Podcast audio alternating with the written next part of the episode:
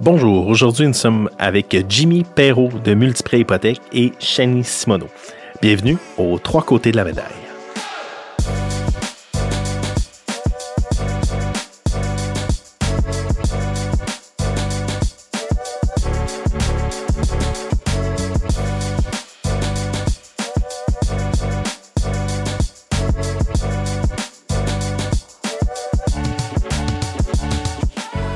Donc, euh, bonjour. Aujourd'hui, on est avec euh, Jimmy Perrault, euh, courtier hypothécaire chez Multiprêt Hypothèque. Euh, bonjour, Jimmy. Salut.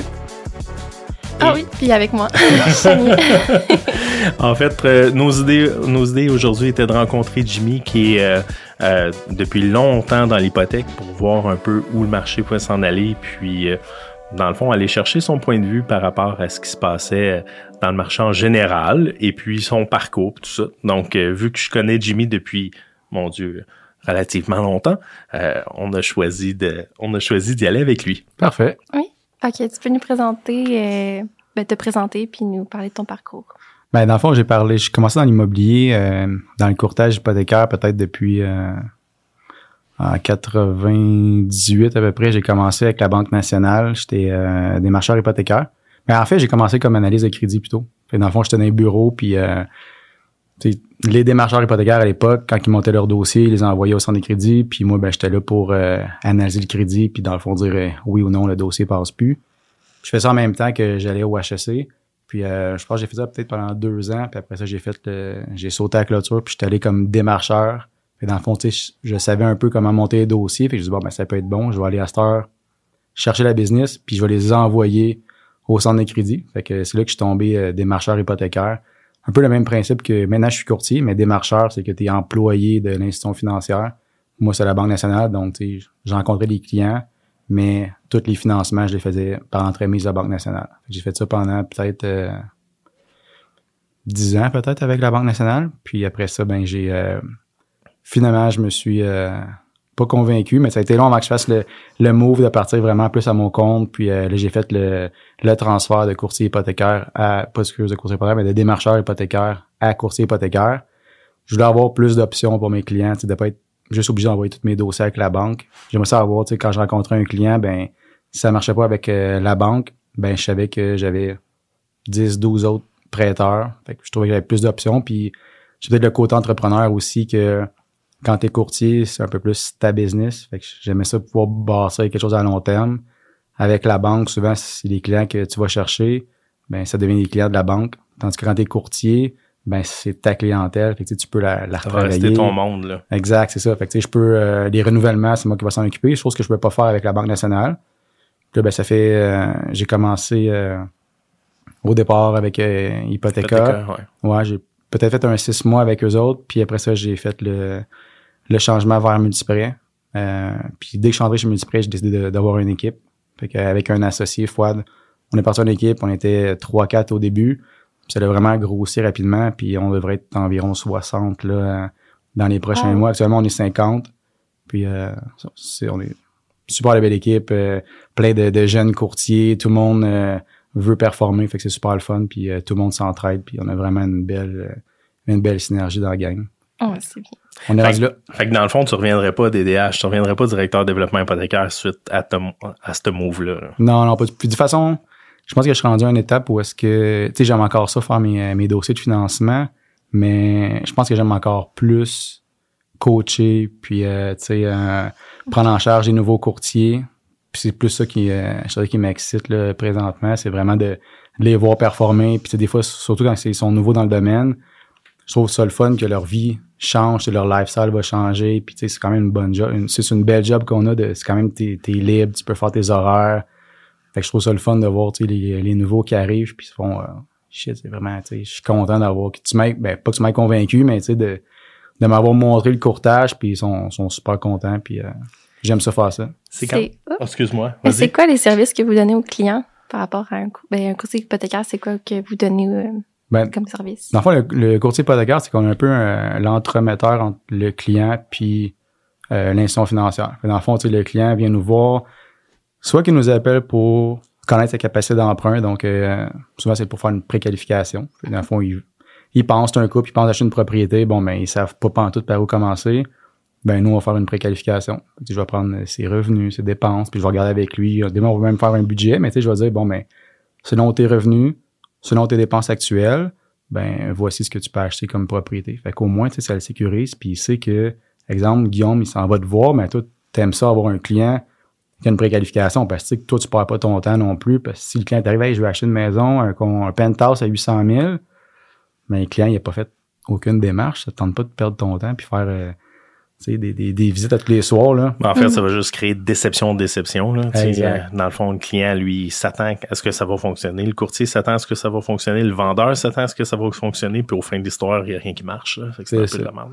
Fait que notre job, c'est de fournir un certificat de préqualification. Fait que moi, je vais m'assurer de j'ai vérifié ses revenus, j'ai vérifié sa mise de fonds, puis on a vérifié son bureau de crédit. Fait que là, au moins qu'on sait qu'à 97% il n'y a rien qui va pouvoir faire planter le deal, à moins que la propriété qu'il achète est dégueulasse, là. Mais sinon, ça, va passer. Exact. Fait que principalement, ça risque d'être le gage, le problème, ou l'assureur presse s'il y a moins de 20% C'est ça. Quand on est rendu avec une préqualification euh, avec laquelle tu as passé le client. exact. Tu n'auras pas de surprise, le client non plus. Fait que ça, c'est une des choses qu'on fait quand même beaucoup, mais sinon, tout ce qui est achat, c'est sûr que de faire affaire avec le courtier, je trouve que ça donne plus d'options parce que, tu sais, des fois, le client, il peut être super bon, mais supposons sa banque, elle, euh, le client rentre pas dans, dans la boîte, comme je dis tout le temps. Là, ça se peut qu'il soit super bon, mais il rentre pas dans la boîte de sa banque. Fait que là, dans le fond, toi, comme courtier, tu perds ta vente. Le client, ben, il est déçu parce que il a pas eu son financement. Mais ça se peut que la banque d'à côté, le dossier était parfait pour eux. Fait que ça aurait fonctionné. Fait que, dans le fond, ma job, puis notre job au courtier, c'est de s'assurer que, quand on a le client, ben, on, monte son dossier, puis on le sait d'avance, OK, mais ça, je sais, ça va marcher à banque X, Y, Z, ça marchera pas à l'autre. Fait qu'on est capable de de t'envoyer directement à la bonne place. Si, je sais pas, le dossier fonctionne pas avec une banque standard, mais on va peut-être t'envoyer dans un, un prêteur B. Fait qu'on a accès aux prêteurs B, on en a quatre, on a accès à des privés. Fait que, on est capable vraiment de voir à long terme qu'est-ce qu'on fait avec le client. Dans le fond, tu as des options que tu n'avais pas avec, euh, avec la nationale à. Oui, beaucoup. Puis, des fois, mon client, il, peut être, il peut être super bon avec la Banque nationale, mais ça a donné que, exemple, il y avait des propriétés à son bilan, puis là, la manière que la banque calculait les propriétés au bilan, c'était pas super avantageux versus l'autre banque à côté. Mais tu sais, c'est le même client, mais ils passent pas avec une banque, ils passent avec l'autre. Des fois, ils vont passer avec les deux banques, mais pas le même montant. Fait c'est le fun d'avoir un courtier pour dire, ben, regarde, voici toutes les options, puis on va trouver une, une façon. Si dans le fond, le courtier ne trouve pas de façon, pas grand-chose d'autre à faire. Combien ça coûte travailler avec un courtier hypothécaire? Rien. Mais ça, c'est encore plus beau. Ça veut dire que, dans le fond, la personne te rencontre, a tes services gratuitement, t'es payé par qui, dans le fond? C'est la banque qui paye. Dans le fond, nous, on est payé un pourcentage sur le montant que tu vas emprunter. Puis, tu sais, toutes les banques payent la même chose. ça varie, mais c'est 10% de différence. Fait que, tu sais, il n'y en a pas un avantage à dire, je vais t'envoyer mes clients à telle place parce qu'ils ne me payent pas. Non. Puis, tu sais, les banques ne pourraient pas faire ça parce que sinon, on ne serait pas vraiment impartial notre job, c'est vraiment d'être, regarde, les banques nous payent toutes la même chose. Je vais trouver qu'est-ce qui va être bon pour toi. Pour le client, ça coûte zéro. Les, les seules fois que des fois les clients vont parler de, de frais de courtage, c'est plus dans, dans, le commercial où est-ce que tu sais, les banques, ben, ils payent pas tous le, le courtier commercial, fait qu'il va y avoir des frais de, de courtage, mais dans le résidentiel, il n'y a jamais aucun frais. C'est gratuit. Parfait. Mais avec un privé, est-ce qu'il peut avoir des frais? Ouais, sauf que c'est le prêteur privé qui va charger des frais. OK. Fait que souvent, tu sais, les taux d'intérêt vont être plus élevés, les frais, tu sais, les prêteurs privés, il n'y a, rien vraiment, ben oui, c'est encadré, mais autant quand ils vont te charger 1% de frais, 2% 3% ça va être vraiment, eux autres, ils vont dire, ils gèrent eux autres le risque. Fait que, tu sais, si son dossier est vraiment pas bon, ben attends-toi à avoir des plus gros frais de dossier. Je comprends. Mais c'est tout le temps le... Puis le, prêteur privé va rémunérer le, le courtier. OK. C'est intéressant. Euh, que, côté préqualification, je sais que c'est par rapport au budget euh, que les, dans le fond, les, acheteurs se, se fient sur là-dessus pour le budget. Euh, vous avez besoin de quoi pour monter la préqualification? Une préqualification, c'est assez simple. On va demander talon de paye, une lettre d'emploi, mais pas nécessairement. si le talon de paye, on voit que c'est une grande compagnie, soit le talon de paye, je vois son nombre d'heures, je vois son taux horaire. Je ne vais pas lui demander qu'il me donne une lettre d'emploi. Si la lettre d'emploi, on va en avoir besoin juste quand il va faire un achat. Pour une précale, qui nous montre au moins que il travaille avec la mais si par exemple, j'ai un talon de paye qui a l'air d'être fait avec un, un, petit logiciel comptable, là, on va demander vraiment d'avoir, ben, donne-moi ton T4 de l'année passée au moins pour voir. Tu tu me dis que cette année, tu fais, euh, je sais pas, tu fais 50 000 par année, puis ton talon de paye est comme, il est pas clair, tu sais, on est rendu au mois d'octobre, puis tu as un cumulatif à 20 000, ben, je dois te vouloir voir ton ticket de l'année passée, voir, tu as-tu fait 40 000 pour pas que, parce que souvent, les clients, là, tu leur donnes combien vous faites par année, il va te dire le montant que lui, il pense faire l'année prochaine. Non, je veux savoir comment vraiment tu fais là, tu sais, Mhm. parce que, puis, tu sais, de plus en plus, il y a des jobs avec des, euh, tu sais, des euh, commissions. Ouais, des bonus. fait que, tu sais, ça, c'est dur parce que des fois, les clients, ils viennent de commencer. Mhm. Exemple, il y a un job de commission, mais les banques, il faut que ça fasse au moins deux ans que ton, ton euh, dès que tu as un revenu variable puis que tu veux considérer dans ton revenu les commissions, les bonus, il faut que ça fasse deux ans. Fait que, tu sais, je vais le poser la question au client, tu sais, tu fais quoi dans la vie? S'il me dit, ben, euh, je suis salarié, ben, ok, je me casse pas la tête, de moi un talon de paye puis ton T4. Mais s'il dit, ouais, je, je vends des autos dans un concessionnaire. Fait que je suis ben, salarié à commission. Exact. Là, je veux voir deux ans parce que tu sais, je veux être sûr de mettre le bon, euh, le bon revenu. Fait que, tu sais, on va checker le, les revenus que ton de paye, puis les, euh, la mise de fonds. Tu sais, s'il me dit euh, ma mise de fonds, j'ai 25 000 de mise de fonds, c'est dans mes épargnes, je vais juste lui demander un screenshot Ouais. de son compte de banque. Mais tu sais, je vais lui dire, il faut que tu me le prouves. Quand, quand tu vas trouver une propriété, euh, prouve-moi que ça fait 90 jours que tu l'as. Parce que les banques vont tout le temps demander que tu as les fonds pendant trois mois. Ouais. Puis c'est juste qu'on a demandé pour la, une précale, puis on va y faire signer un consentement pour qu'on puisse sortir son bureau de crédit Equifax. S'assurer qu'il n'y a pas de, de Fait que systématiquement, vous sortez le bureau de crédit. là. Tout le temps, ouais. Il y a une espèce de mythe là, des dernières années là, que j'entendais toujours dans le marché que ben, les, les courses hypothécaires sortaient pas le bureau de crédit pour les préqualifications. Je trouvais ça un petit peu bizarre et ridicule parce que dans le fond, c'est comme sa moitié de la job qui est pas faite. Fait que il peut, il peut être capable de démontrer qu'il y a de l'argent, mais s'il est pas capable de payer son cellulaire à tous les mois de façon Exact. ordonnée, euh, ça passera jamais.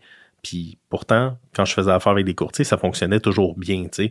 Fait que c'était plus, je sais pas, c'était peut-être un mythe où il essayait d'envoyer, tu sais. Ben, moi-même, là, beaucoup de fois, j'ai fait une. Ben, c'est pas une préqualification, une pré-autorisation. Ça, c'est les clients qui t'appellent, disent, ah, regarde, je fais 50 000 par année, euh, combien je peux emprunter? Ben là, on regarde rien. Tu me dis que tu faisais 50 000 par année, je vais le mettre dans mon système, je vais te calculer les ratios, puis je vais dire, OK, ben, tu peux emprunter tant.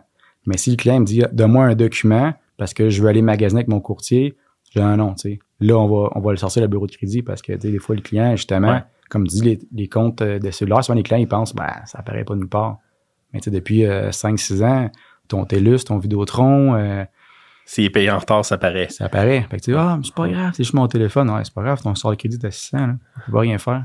Ouais, je comprends. Fait que moi, je vais le sortir tout le temps pour être sûr que y a personne qui, euh, qui perd son temps, puis c'est toi, tu vas être en maudit. Si je t'envoie un.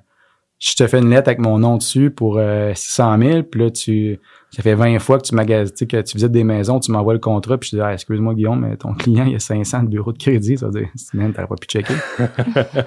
non, c'est clair. Euh, dans le fond, dans, ta job principalement, on entend souvent parler ABD, ATD. Es-tu capable de nous faire une petite définition simple pour une explication là, pour. euh, Ouais. Dans le fond, il y a deux ratios que les banques vont regarder, ABD, ATD. ABD, dans le fond, c'est qu'ils vont regarder toutes les dépenses sont reliées avec la propriété. Dans le fond, ta nouvelle hypothèque, tes taxes municipales scolaires, les frais de chauffage. C'est vraiment les trois, quatre affaires qu'ils vont regarder. L'ABD, c'est un ratio, toutes ces dépenses-là versus ton revenu brut. OK, fait que ça, la, la norme, c'est pas mal le plus haut que tu peux aller dans l'ABD, c'est avec une banque standard, on fait une moyenne, là, c'est Ouais. 39% Ça veut dire que il faut pas que ta nouvelle hypothèque, avec le taux de qualification, parce qu'oublie pas, dans le fond, les banques, même si ton taux il est 5 ils vont te qualifier plus 2% de ça. Fait Dans le fond, nous, il faut qu'on te qualifie avec 7 Ok, Fait que tous les ratios sont calculés avec taux du client plus 2. Fait que si on vient à l'ABD, ils vont te calculer c'est quoi l'hypothèque avec un taux plus 2, Mhm. c'est quoi les taxes, chauffage, puis il faut pas que ça dépasse 39% de ton brut. L'autre ratio, l'ATD, c'est tu prends l'ABD, mais tu rajoutes les autres dettes du client. Fait que son auto, ses cartes de crédit, toutes les autres dettes. en paiement mensuel. le fond. En paiement mensuel. Fait que que ça soit une location auto ou un prêt auto, on s'en fout, c'est combien ça te coûte par mois. Je comprends. Fait qu'il faut pas que toutes tes dépenses dépassent 44% de ton revenu brut. Fait que dans le fond, si certains prêteurs permettent d'aller jusqu'à 39% sur la BD, euh, puis la TD 44, ça laisse pas énormément de marge aux cartes de crédit, puis euh, aux bateaux, euh, motos, euh, Non, non, non, la, la Ferrari à 4000, euh, ça bosse les ratios. là. c'est clair, c'est clair. Euh, tu sais, est-ce que J'entends souvent parler, dans le fond, ben, c'est plus ma fille qui m'est arrivée avec ça, qu'il y avait des jeunes qui disaient, ben, tu sais, moi, j'ai aucune dette. Est-ce que c'est, face à un prêteur, c'est intéressant? Est-ce que c'est mieux de pas avoir de peu de crédit versus quelqu'un qui en a puis qui le gère ou, tu sais, la vision du prêteur face à ça, comment ça se situe? Là? Ben, c'est sûr qu'ils vont aimer voir que tu as quand même du crédit actif parce que, tu sais, d'avoir une carte de crédit avec une limite de 500, ça prouve pas à aucune banque que tu gères bien ton crédit, tu sais. Parce que c'est facile, tu une carte de 500. Fait il est mieux les, prêteurs voir que tu as quand même du crédit euh, d'autorisé. Fait que mieux d'avoir des super grosses limites, mais des petits sols, ça, ça paraît bien. Dans le fond, c'est tes sols qui sont importants, mais tu sais, un client qui a une seule carte, ça peut être dur, mais tu sais, s'il voit que tu as trois, quatre cartes de crédit, puis sont toutes super bien gérées, est-ce que, est-ce que dans le temps, il prenait pas le, il prenait ton, ta limite autorisée puis il te faisait un, tu sais, pour la TD, là, il y avait pas un pourcentage qui était par rapport à la limite autorisée et non le sol des, ben, des 3-4 derniers mois? Ben, en tout cas, dans, depuis les 15 dernières années, non, ça a tout le temps été basé sur le solde. OK. puis ils ont tout le temps pris 3 du solde pour te faire un paiement. Fait dans le fond, le client que, il y a une, il y a un solde de 10 000, que ce soit sur une carte de crédit ou une marge de crédit, ben, la banque prend 3% de ça puis elle fait un paiement. Dans le fond, si tu dois 10 000, elle considère 300 pièces par mois. Mais là, ça commence à pas mal tout aller vers du 5% Ouais, ben là, avec les changements de normes, c'est ça. Fait que maintenant, tu sais, tout ce qui est crédit rotatif, crédit rotatif, c'est les cartes de crédit, les marges de crédit, mais ils vont prendre 5% de ton sol, puis on fait un paiement avec ça. Fait que tu sais, le client qui j'exagère, mais il y a 100 000 en limite, mais qui doit rien, ben on considère rien par mois. Je comprends mais du jour au lendemain, il peut aller se loader, puis la prochaine acquisition, ben là, ça, ça. va créer le problème. Ou, tu sais, dans le fond, le client, des fois, tu sais, euh, je le dis souvent, si on donne une approbation à un client parce que les ratios sont, sont flush flush, sont corrects. Mais tu sais, la banque, quand elle donne une lettre d'approbation, c'est écrit en petit, là, qui se réserve le droit de regarder ton dossier encore. Puis s'il y a un mm-hmm. changement à ton crédit, le droit de, de, de changer d'idée. Puis combien il y a de clients qu'on leur donne une approbation. Les fameux meubles ou les fameux autos avant d'aller chez le notaire. On n'est pas à approuvé, fait que let's go bébé, on s'en va chez Bro et Martineau, puis euh, on s'équipe en neuf, puis ça coûte 800 par mois. si, la, si dans le fond, là, on fait approuver ton dossier en janvier, puis que tu passes en juillet, là, la banque, elle va le checker ton bureau de crédit trois mois avant. Hein. Puis ça va un nouveau prêt de 800, puis ça marche plus, ben, on va faire faut se démerder, c'est ça. Fait que c'est maman, papa qu'il faut qu'on mette comme co-emprunteur ou que, tu sais... Euh, c'est la panique parce que souvent on s'en rend compte euh, deux semaines avant le notaire. Tu sais tout le temps ça, en fait. Là. Exact. Ouais, ils ont eu une petite idée, puis ils ont passé chez le dealer chercher un nouveau char. Nouveau char, c'est ça. Puis le paiement, ben là, maintenant, ça va être un char électrique. Je, vais sauver du gaz. Ben oui, mais le paiement est deux fois l'autre paiement. Fait que, tu sais, euh, c'est vous le calculez pas l'essence, vous, fait que ça n'a pas, pas nécessairement d'importance. C'est ça, parce que tout ce qui apparaît pas au bureau crédit, la banque le considère pas en tant que tel. C'est pour ça que des fois, souvent, je dis aux clients, tu sais, attention, si ton, ton ration d'endettement, on est à 43, là, tu t'es-tu à l'aise? Sais, le but, c'est pas de te qualifier, c'est le but d'être à l'aise avec ton paiement. Tu sais, le client qui est à 43, tu écoute, sais-tu combien ça va te coûter? Tu sais? Puis moi, j'ai pas considéré, là, ton épicerie, tes voyages, ta bouffe au restaurant, les garderies avec les enfants, les activités des enfants. Tu sais, si t'es à 43% de ton revenu brut, sans tout ça, imagine combien qu'on est de pourcentage de ton net. On est à 90% de ton net, là. Fait que, tu sais. Il reste pas beaucoup de marge. Mais le jeune client qui est en début de carrière, puis on sait que son revenu va doubler, c'est moins grave. Mais tu sais, si tu prends quelqu'un qui est en fin de carrière, tu l'accotes au max, ses revenus peuvent juste aller à la baisse, là. C'est pour ça que, on va regarder, un client à 43, on va dire, écoute, c'est peut-être pas la meilleure chose à faire. Qu'est-ce que tu es en train de faire là? Ouais, c'est que dans le fond, ta maison va devenir une prison. Hein. Mais ça. ça va devenir un peu l'enfer. À moyen, court terme et long terme, là, comment tu vois le changement, dans le fond, des taux d'intérêt? Le, le, fait, le, le, changement du taux directeur qui a augmenté récemment, est-ce que tu vois vraiment au, au niveau de ta clientèle, tu sais, un, ben, évidemment un changement de qualification parce que le, taux de calife augmente aussi, fait que tôt ou tard, euh, ça, finit. C'est des vases communicants, là. Mais comment eux réagissent, puis comment toi tu vois ça euh, avec eux? Ben, tu sais, il est sûr que les, taux qui ont augmenté, ça a fait en sorte que les montants qu'on pouvait préqualifier il y a huit mois, c'est le client qui qualifiait pour 500 000 il y a huit mois est peut-être à 425 maintenant, juste à cause du taux de qualification qui a augmenté. Fait que ça, ça fait une grosse différence sur, euh, sur le montant d'emprunt, là.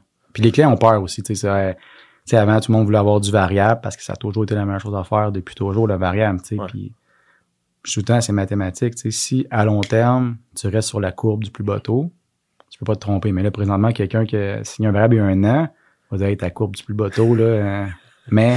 Il aurait pu avoir un 5 ans à 2 puis euh, En bas de là, ça, en même, bas de ça, puis là, finalement, il est rendu à 5. Là. Exact. Ouais.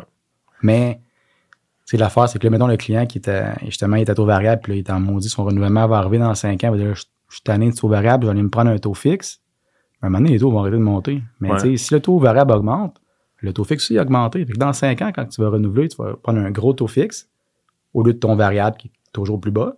Mais si les taux restent pareils, ben, toi, comme là, tu vas payer plus cher pendant 50 ans. Fait que, Ouais. si à long terme, tu gardes toujours la courbe du plus bas taux, tu peux pas te tromper. Sauf qu'il faut que tu sois prête que, comme là, c'est extrême. Tu n'avais jamais vu autant de hausse de taux là, en si court terme. Aussi rapidement. hein. Aussi rapidement, c'est ça. C'est, dans le fond, là, c'est quoi le chiffre? Tu sais, moi, je- dans l'immobilier, je, je le vois, là, le retour clientèle, là, on est habituellement entre 5 et 7. C'était 7 ans, puis là, c'est un petit peu plus rapide. là. C'est-à-dire que les besoins, les besoins du client changent, fait qu'on les revoit revenir. Fait que, tu sais, ça fait 21 ans, fait que j'ai, j'ai des gens que j'ai vus trois fois dans mon cycle, là, tu sais. Vous autres, en hypothèque, ça revient à peu près, tu sais, évidemment, ça reviendra au renouvellement, mais c'est pas nécessairement le renouvellement qui fait qu'ils n'ont pas d'intérêt à hypothéquer pour euh, rénover une cuisine, euh, s'acheter quelque chose, continuer un investissement. C'est- quoi le ratio, le, le- on dirait le, le tôt de revient le plus Ouais. Ben, habituel? il y avait une vieille stat à un moment donné de la SCHL qui disait que les, euh, je pense que les premiers acheteurs gardaient l'hypothèque après 3,7 années. OK. Fait que, tu sais, souvent, le monde prenait des taux 5 ans, puis la moyenne disait qu'il gardait 3,7. Fait que, tu imagines le monde Fait s'il faut des les pénalités. pénalités, ouais. tout le temps. Puis dernièrement, on a eu beaucoup de monde qui ont refinancé parce que tu sais, les prix des maisons ont super gros augmenté, Ouais. fait qu'ils voulaient aller chercher l'équité. Puis en plus, les taux d'intérêt étaient super bas, fait que ça valait la peine. Tu sais, de dire, Hey, j'avais, sais, je vais, je vais investir avec cet argent-là, je vais payer des dettes. Ils pouvaient emprunter du 5 ans à 1 point quelque. Ouais. Donne-moi le 50 000 à 1 puis je vais aller le placer sur les marchés. Là, on risque d'avoir moins de, de refinancement.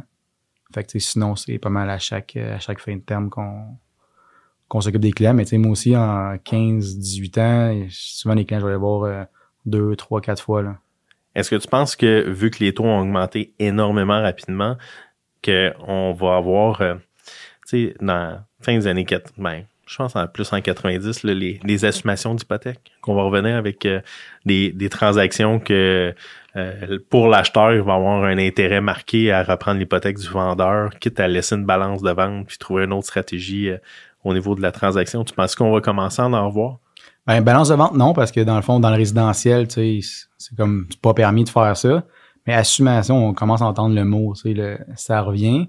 Parce que dans le, ben pas dans le temps, mais il y a pas si longtemps Ouais. que ça, on pouvait l'en faire parce que ça se pouvait que ton vendeur avait un meilleur taux que toi présentement. Mais là, depuis cinq ans, c'était impossible. tu sais. les taux étaient tellement bas que tu voulais pas l'hypothèque du vendeur parce que ton taux à toi était plus bas. Là, maintenant, c'est l'inverse.